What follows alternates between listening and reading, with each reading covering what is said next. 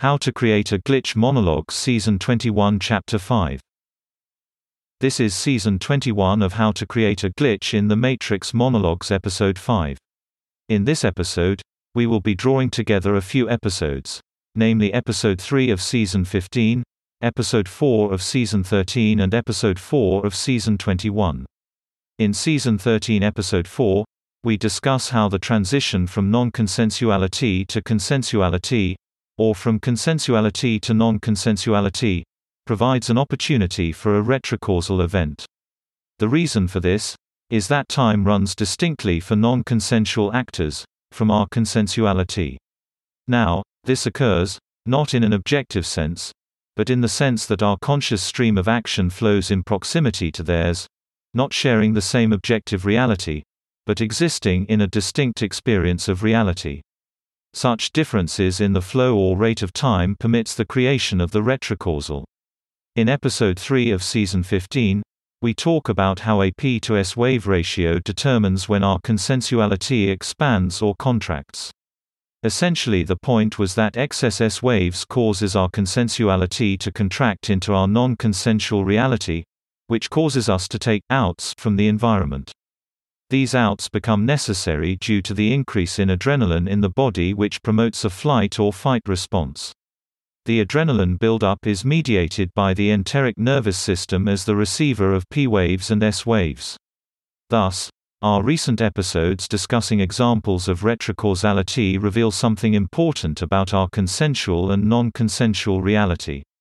In the example given of the driving trip, and seeing the bumper sticker which reads, "Ground Zero," the car passing at high rate of speed, by expressing a meaningful communicative action of superiority, imposes deference. That is, they become the tonic and ourselves the dominant. We receive S waves as a result of this conformation, which causes our consensuality to contract. This contraction leads to the substitution of our non-consensuality, the flow of the thought chain from a recent memory of communication with a friend, during which the offhand comment was made about nuclear war, represents the flowing of our consciousness from an internal state of consensuality to one which is non-consensual.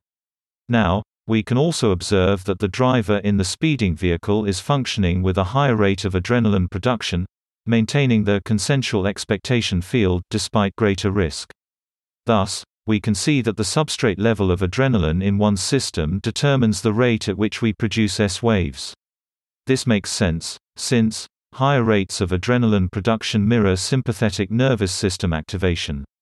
This flipping of consensuality to non-consensuality mirrors the transition from an internal state to one which is initiated by the anchor cause, in fact, seeing the image of the bumper sticker on the neighboring vehicle. Since we also know that it is the consensuality which preserves in us a distinct introspective space for contemplation, and that non-consensuality results in the loss of this space, we can see that the retrocausal thought chain represents the penetration of our mind with externalities.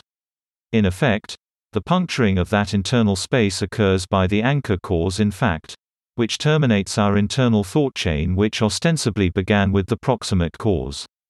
This is consistent with my earlier statement that there is no distinction between the substance of thought and materiality, that our reality is oriented around us by our ego, preserved by our consensuality. Thus, retrocausal thoughts represent the collapse of subjectivity, its involution, and substitution of a consensual reality with a non-consensual one. All of this is mediated by the excess of S waves sent by the accelerating vehicle's occupants, mediated by the enteric nervous system, and the intuition of the body and brain. That's the end of the podcast for today. If you enjoyed it, please like, comment and subscribe.